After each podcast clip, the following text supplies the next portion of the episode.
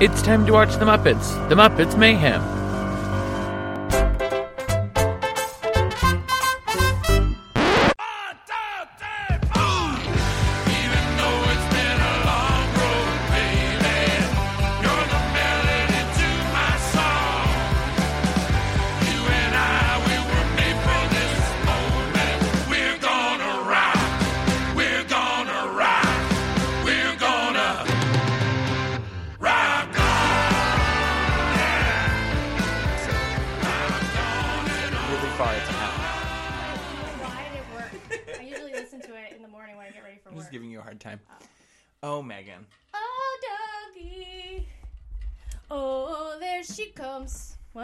Watch out, girl. Shoot. I don't know the words. Shoot, no, it's evident. If you were on that, like, Can You Beat Shazam show or whatever. Yeah. Have you ever watched that show? No, but I've heard of it. And I swear to God, if I hear the beginning little droplet of a song, I can... My brother was telling me about what he goes, my game shows are on. And I'm like, oh, what God. Are your game shows? Timmy or Justin. And he's like, oh, I watched that. I think it's called Can You Beat Shazam or Beat Shazam or something. Or like Finish the Lyrics. Something like that. And he was saying that Jamie Foxx used to be the host of it. But now, like, do you know what's going on with Jamie Foxx? You don't. Okay, so Jamie Foxx was the host of it. And there was, like, a DJ that played the songs. And it was Jamie Foxx's daughter that was the DJ. Jamie Foxx right now is in some sort of a medical crisis. There hasn't been a release of what is going on with him. But every couple days on Twitter, you'll see he trends... And it usually is accompanied by his family. A couple of times I've seen, it's his family has been assured to plan for the worst kind of thing. Oh, God. And it's like, what the heck is going on with, like, not, you know, like that's scary. Be prepared, I guess, for the worst. Oh, no, I love Jamie Foxx. And it's like, well, what the heck's going on with Jamie Foxx? You know, like, I mean, I know it's none of our business as the general public, whatever, but like, that's crazy. Yeah. So Justin said the show is now hosted by Nick Cannon, right? And you'd think, well, why couldn't Mariah Jamie Foxx's ex-husband, you mean? Yes, Mr. Ex Mariah Carey. So, but why isn't Jamie Foxx's daughter still there? Yeah. Oh. It's not Jamie Foxx's daughter as the DJ now. It's Kelly Osbourne, which is insane. So then my brother was like, you know, Jamie Foxx is probably like, keep my daughter away from Nick Cannon. Oh, like, what a good joke! I went like straight up Rosemary's Baby. So in Rosemary's Baby, her Rosemary's husband is named Guy. Uh huh. Anyway, Guy is an actor, I guess, in the theater in New York, and he's really good, but he's like. Always the understudy. Uh-huh. Always whatever. Yeah. So I guess when he meets Minnie and I forget the guy's name, the husband, Ruth Gordon's character mm-hmm. and her like scary husband. Yeah. Anyway, he I guess steals a glove from the guy who was like starring in the play. And what happens is he mysteriously gets hurt. Guy uh-huh. gets the role. So I'm like. Oh, because you know how everybody thinks that like the celebrities are in the Illuminati and uh-huh. like Satan and like stuff Nick like that? Cannon's definitely a part of that whole. Oh, and then he brings in Kelly Osbourne. Yeah, of course. Nick Cannon has no business being as famous as he still is, right? Uh-huh. Like Drumline. Anybody, and you know, there's a whole thing about like how the Wayans were like canceled by the uh-huh. Illuminati. And it's like Jamie Foxx has a history with the Wayans. Yeah. And then Living Color and all that. So you never know. I mean, we could turn this podcast into a conspiracy theory podcast. Maybe. With all these conspiracy theories. Anyway, I hope Jamie Foxx is okay. I hope Jamie Foxx is okay, like, too. Interesting that his daughter isn't there, but... Yeah. If it is, like, because of Nick Cannon... I mean, it kind of seems like it could be because Nick Cannon's there, like... Yeah. I wouldn't. You know, Nick Cannon's got like 13 kids or something with like 14 TikTok, like, women. About it. And he's like, it's okay that I have that many kids because I can afford to pay for them. All right. I'm like, okay. Yeah, but like, can you afford time? Yeah. To be a parent to 13 kids? Like, or whatever, you know? It's so funny. I read Dapper Dan's book, and he was talking about having like kids with different, you know, parents, different moms. Uh-huh. And the deal was that. Every single kid had to be raised vegetarian, and he would pay for them to go to private school. But he wasn't, like, really in their lives. Yeah. But yet he was like, my kid's gonna... Mm-hmm. And I'm like, well, I guess that's cool because you want your kid to have, like, the best start in life, but you're like, I'm not going to be, I'll support them, but I won't be there. Yeah. You hope that they land on the right trajectory and you spend money to, you know, to guide them, but you're not doing anything other than dads. Dads, man. Some people have them, some people don't. I'm such a... I hope this episode... No, it comes out this week. I'm like, this doesn't come out for Father's Day, right? Like, no. All right, Megan, it's time to watch The Muppets. Let's watch. We watched The Muppets. The Muppets Mayhem. We watched Episode 3, Track 3, Exile on Main Street, airing in the U.S. on May 10th, 2023, and in the U.K. on May 10th, 2023. You ready for the plot? I want to hear the plot. The band struggles to find their groove while recording in a famous producer's high-tech studio. A miscommunication causes Animal to quit the band, while Janice attempts to bridge the rift between the Singh sisters. Megan, what did you think of this episode?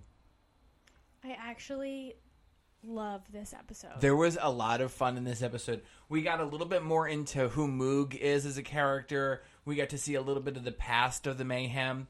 We got the reveal of Baby Animal, which is baby like Animal. It's a baby version of him from another perspective. Yeah, I was like, wait, Cannon? He kind of looks like the do you remember the Honeycombs cereal?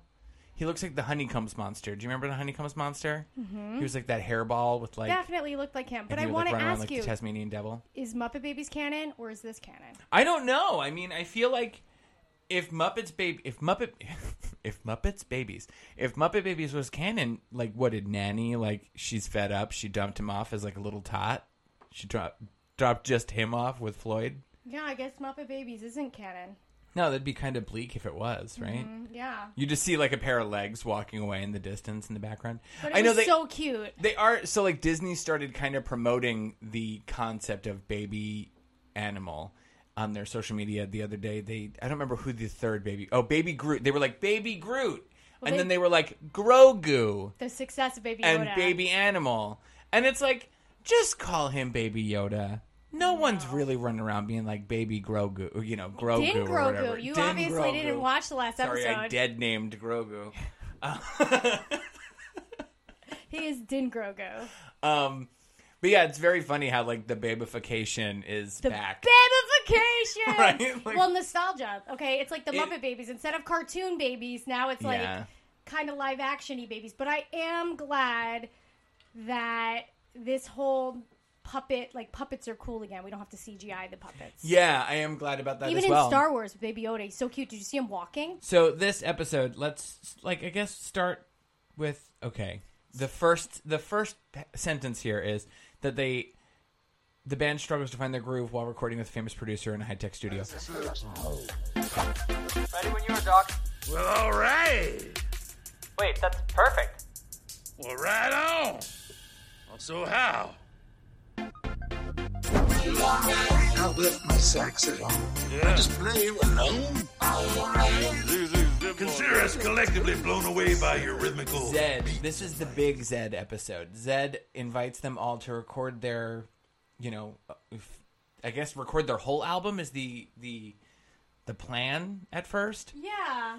But he's recording it the way that Zedd, I suppose, does in primarily mixing and looping and everything. I hate this for the Muppets. I hate that Zedd would say even like, "Oh, I love the Mayhem. Yeah. I get them," and then help them make that. It's like that doesn't feel like you understand them. Then if you're making them, you know, like. I feel that way, dance track. But I also feel like this show is trying to make the Muppets relevant to nowadays, and like that is the kind of music that is like made today. That was my argument about it. Is I feel like even Zedd is a little bit dated at this point. Like music is always progressing forward to the next thing, to the point where I'm like, I don't really know what the next thing is necessarily, but I know that like I feel like that sort of dance pop stuff is not really in the zeitgeist as much right now. Like I feel like we're fading away from trap music and stuff, aren't we? I mean, yes and no. I feel like Dominican-made music is becoming more popular with like Takesha and like I know Bad Bunny's Puerto Rican, but like sort of I don't know. I feel like it's like more mainstream now. Yeah, and I don't know if that's trap music, but it's close. I don't know. I'm thinking of Trapped all of a sudden, that you said trap music. What was the Trapped song? Can I break away? Is that... No. Push me away. That's not Trapped. No, I can't think of any. What's... Now is the time for me to rise to my feet. I think all I can think of is a Taproot song. That's Downfall. Song. Taproot. Yeah, that's what I'm thinking of. I don't know what Trapped sang. Can I break all that away? New metal. But, like, imagine if there was a producer that was trying to make the Mayhem, like, record a new metal song. It's like, you'd be like, no, barf, that's not it. Like, I don't know. I don't know. Yeah, I guess you're right. I just feel like... What band have you... Do you know any bands that, like, have tried different, experimenting with different, like, genres, and you liked it? And I like it. Yeah. I can't fully think of any examples of that. I will tell you an example of the opposite, okay? So there's this band called 21 Pilots. Yeah, I heard of them. You've heard of them. They have tricked me into liking one of their songs. They have a song called Tearin' My Heart. That sounds similar to another band that I like called Jukebox the Ghost. They're like a piano rock band. And this song played on Sirius a couple years ago, and I was like, oh my God, I love this. So then I downloaded the album on Apple Music. And as I'm listening to it, I realized that each of their songs on their album almost sounds like they're parodying another band's style. So I'm like, that's not good as an artist to not have your own definitive style, but instead do a very good job replicating multiple styles. I'm like, you're trying to cut it as a rock band, not as like a Weird Al style like act, right? Yeah. Like, doesn't that, I don't know. I think that like just rubs me the wrong way. Yeah, it does. It's interesting. Oh, my God. So you don't have your own definitive sound, but you can replicate other folks' sounds. It's funny. I feel like that's how Sublime sort of started after reading. I read a comic that you sold me about the band Sublime. $5 at the Door. Yeah, $5 at the Door is a really good book. Yeah. But what I learned is that they really bit off a lot of other people, like big time. Well, because they were doing kind of almost like a... ska, hip hop, like a punk, like a little bit of everything, like kind of like taking pieces from everybody, right? They stole a lot of songs from like Jamaican artists. Yeah, reggae. Like that, reggae. I think that's what I was trying to get out. I couldn't think of the word reggae. Reggae. For a second. And then like he wrote that song. Bradley wrote the song "Date Rape" in the style of a different song. Yeah, he already knew, and it kind of is similar, but really, yeah. And now and that I mentioned that song, is such a I am going to have that fucking song in my head. That's the kind of song when things got out of control. She didn't want to. He had his way. She said, let's go. He said, no way. Why do I know every word to that song? I wish I didn't. Because we grew up in a certain time, Megan. That's the only reason.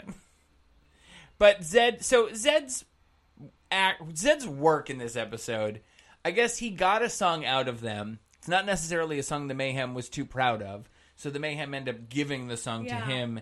And to Sophia Carson. Yeah, I didn't know who that was. Who is Sophia Carson? I didn't know who that was. Because that felt like we were definitely supposed to know who that was, right? Yeah. Sophia Carson is an actor, singer, best known for her role as Evie in the Disney Channel Descendants film series. So, okay. Disney recycling. This works out perfectly for me. Today at the shop, my niece, Maya, my little niece. Your baby niece. Last week she said to me, I would really like to come work at your store. Oh. And I'm like, you're a little kid. You can't, what are you going to do? And she's like, I'll sweep. I can sweep. And then I was like, you want to wash the windows? And she was, yeah, I can wash the windows. And I'm like, all right, fine. So I told my sister-in-law, I said, bring Maya by on Saturday if she wants to, if she wants to come like play work at the store. And Maya literally screamed, I'm hired. And I said, yeah, you're hired. Oh, my God. And I go, but don't worry. This is the cutest thing ever. I'm like, I'm the boss and you can be easily fired. So you got to be good, or. So then she's like, okay. So then she comes in today and right out the gate, she's like, I'm hungry. I didn't have breakfast yet. And I'm like, okay. What? Like, what do you want me? And she's like, I said, oh, there's a donut shop next to the store. And she goes, I'm like, do you want a donut? And she goes, oh, no, I can't have a donut yet. I need a wake-up wrap from Dunkin' Donuts. And I'm like, Maya. So I'm like, okay, she's 6, 7. So I'm like, I'll get you breakfast. And she goes, okay, good. So then she's sitting there, she's eating. And I'm like, are you ready to start working yet? She goes, Uncle Doug, I'm still eating. And she holds up her food. I'm like, okay. So then, like, a couple more minutes go by, and she's like, All right, what toys can I have? And I was like, Maya, you got to do work first, right? You said you were coming here, you were going to sweep and clean the windows. And she goes, well, I'm not very good at sweeping. I'm like, well, you told me you were going to sweep for me. And she's like, yeah, I can't do that. And I was like, okay, you're going to clean the windows? And she literally, she turns to me and she goes, but which windows? And I go, I have those two main windows in the front. And she goes, well, what about that door? She's like, that door? Do you want that clean too? I go, well, yeah, that's a window also. And she goes, I'm not doing the door. I'll do that window. And I go, okay. So already this little kid, she's got her demands of what she can and won't do, you know. God. So I give her Windex and paper towels, and she's cleaning the windows, and she goes, I think that's enough. She's like, what books can I have? So then we're looking around, and she found a Maleficent book. Oh. And she goes, oh, okay, yeah, I want this. And then she goes, do you have any Descendants comics? And I'm like, no, I don't have Descendants comics. And she's like, you should definitely order Descendants comics. So then she's like, she literally says to me, you could take a look and see if you can order them. Like, I'm like, damn. So I think she might be my boss now. I think she might be my boss. Oh my God. Because, you know, I ordered her Descendants comic books after she told me to. Oh my God, that's so cute. So Sophia Carson. She just seems so cute. I haven't seen her in a while. She's very cute. I have to show you pictures of her vacuuming. She ran around. I have like one of those little, what is that? Like the little like dustbuster? Yeah. I have her running around the store dustbusting like the corners of, you know, Irish lace, as we call it. I've never heard that. That is terrific. Is that a cobweb? Yeah. Irish lace. My mother used to call it that when we were kids. Oh my God, Irish lace. Thanks, Maureen. I love that. I love it. Irish lace. I had plenty of that in my house today. I cleaned all day. And I resented everyone who lived in the house while I was doing it. You like Cinderella on your hands and knees. Like, I was literally like, I hate these fucking kids making messes all the time. No one respects me. I literally was like that. I'm like, no one respects me in this house. I just clean up after everyone. I'm not the maid. I literally said that to Lisa the other day. And she's like, what is wrong with you? I'm like, a lot. This episode also featured guest stars James Hong as Chef Dan, Jennifer Irwin as Delilah Gertz, Ben Schwartz as Gus DeVore. Ben Schwartz is my man. So after Animal leaves, he goes to Ben Schwartz, presumably to like, I guess Ben Schwartz runs a temp agency or something. He has a great head of hair, I have to say. He's going to help him get a job. And he says to Animal at one point, he's like, am I the most handsome man you've ever met? Yeah. Can I ask you a question? Yeah. Am I the most handsome man you've ever seen? No. Honesty. That's good right off the bat. Top 5, though, right? 5. Top 5 most handsome man? 6. 7. No, I'm not counting. 8, I'm not trying. You're not teaching me how to count. 9. Okay, I think I found a great job for you. Somewhere you can really get your hands dirty. Yeah? Yeah. What about this? Even better? Get them clean. Yeah. I loved the dynamic with Ben Schwartz and an Animal. I thought it was terrific. Ben Schwartz did a great job. He really killed it. Remember how you were saying when we were watching the Muppets Classique? Yeah. That a lot of times the women just do a better job interacting with the Muppets. He, as a dude, he did a great job. Ben Schwartz, absolutely. You believe him. You believe them. You believe everything. Yeah. I will say, I think Nora and Hannah and Moog, I like these characters. I don't know how I feel about them all playing together in this world. Okay. I don't know. I think Moog, I like his super fandom of everything. The way every scene, he's wearing a different Mayhem shirt in every episode, in every scene. It's crazy that he has so many of these Mayhem shirts. I didn't notice that at all, actually. I don't know. I believe them, but I don't know. I haven't seen Lily Singh act in much else, and I haven't seen, Tahj Mowry act in a little while.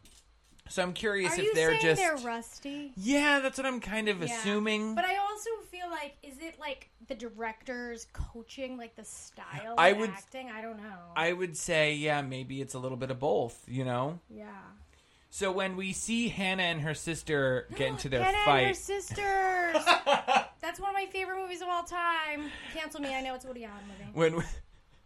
When we see Hannah and Nora interact and they get into a little tiff over Hannah not being introduced to Zedd, she gets pretty upset over that. And then Janice is trying to coach them through, like, getting over their argument. Janice is so the fun. Best. in this episode. And she's like, okay, we're going to blah, blah, blah. And she's like, I love how they marionette her arms. Like, I love, okay, so what they've done that's different in these Muppets versus the classic Muppets is that they actually use different style of puppetry for, like, just the core Muppet cast. Like, I know that they do that sometimes, like, special characters get that, but it typically they don't marionette.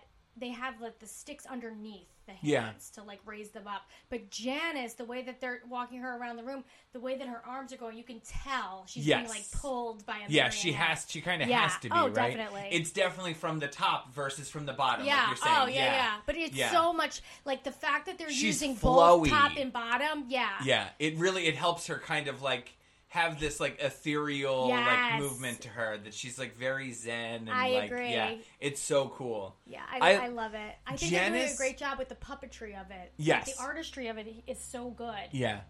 It's really cool to see them, like, continually innovating and everything. Yeah. You know? Janice, I think, has some of the most interesting stuff in these episodes. I love her. Like, I knew I loved her before. She's so cool looking, and she's Janice, and whatever, but like wow, Dr. Bob, but she's so cool. We haven't even tapped what Janice is up to this season yet. She's so cool. I can't wait for you to, like, honestly, for you to text me in a couple days and be like, oh my god, blah blah blah thing happens. Doug, I have been sleeping. This is so random, but I have been sleeping with wax earplugs in my ears, and I have wax stuck in my hair from the wax earplugs.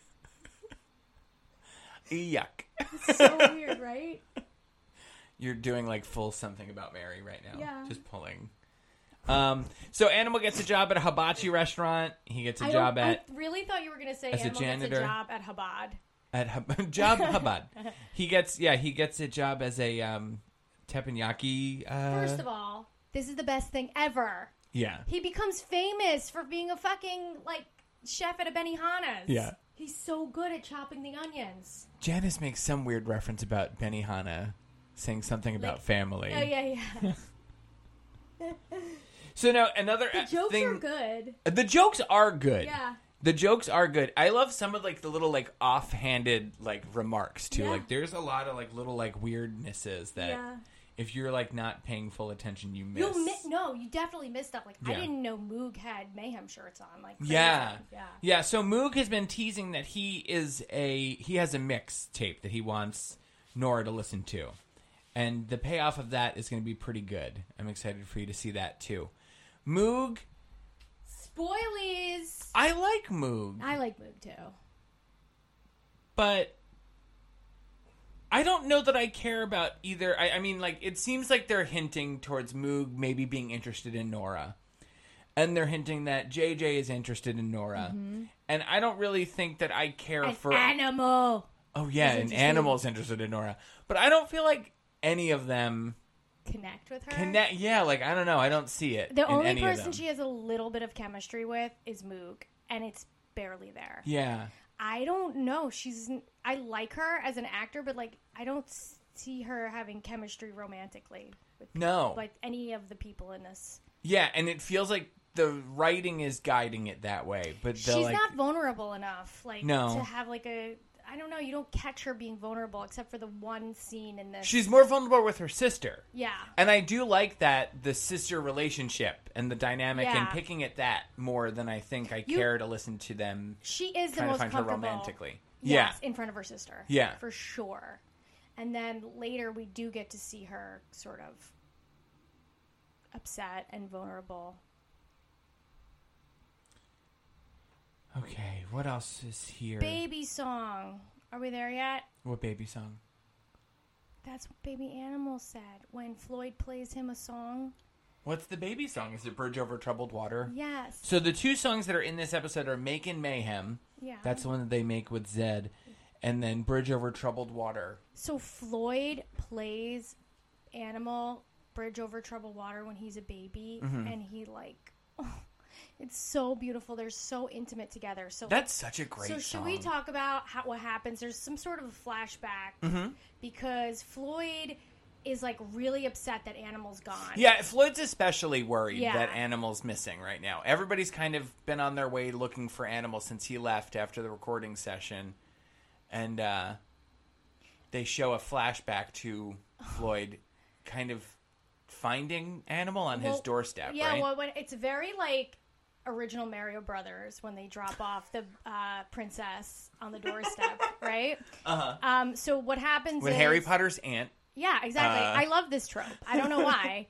So who gets left at the fire... Oh, that's Don't Tell Mom the Babysitter's Dead, where they drop off the dead babysitter at the fire department. Yeah. Anyway, what happens is there's a ring at Floyd's door. Floyd gets up. He answers the door. There's nobody there, but there's a baby animal chained to his, like, door. Mm-hmm. And he takes him in, and he, like...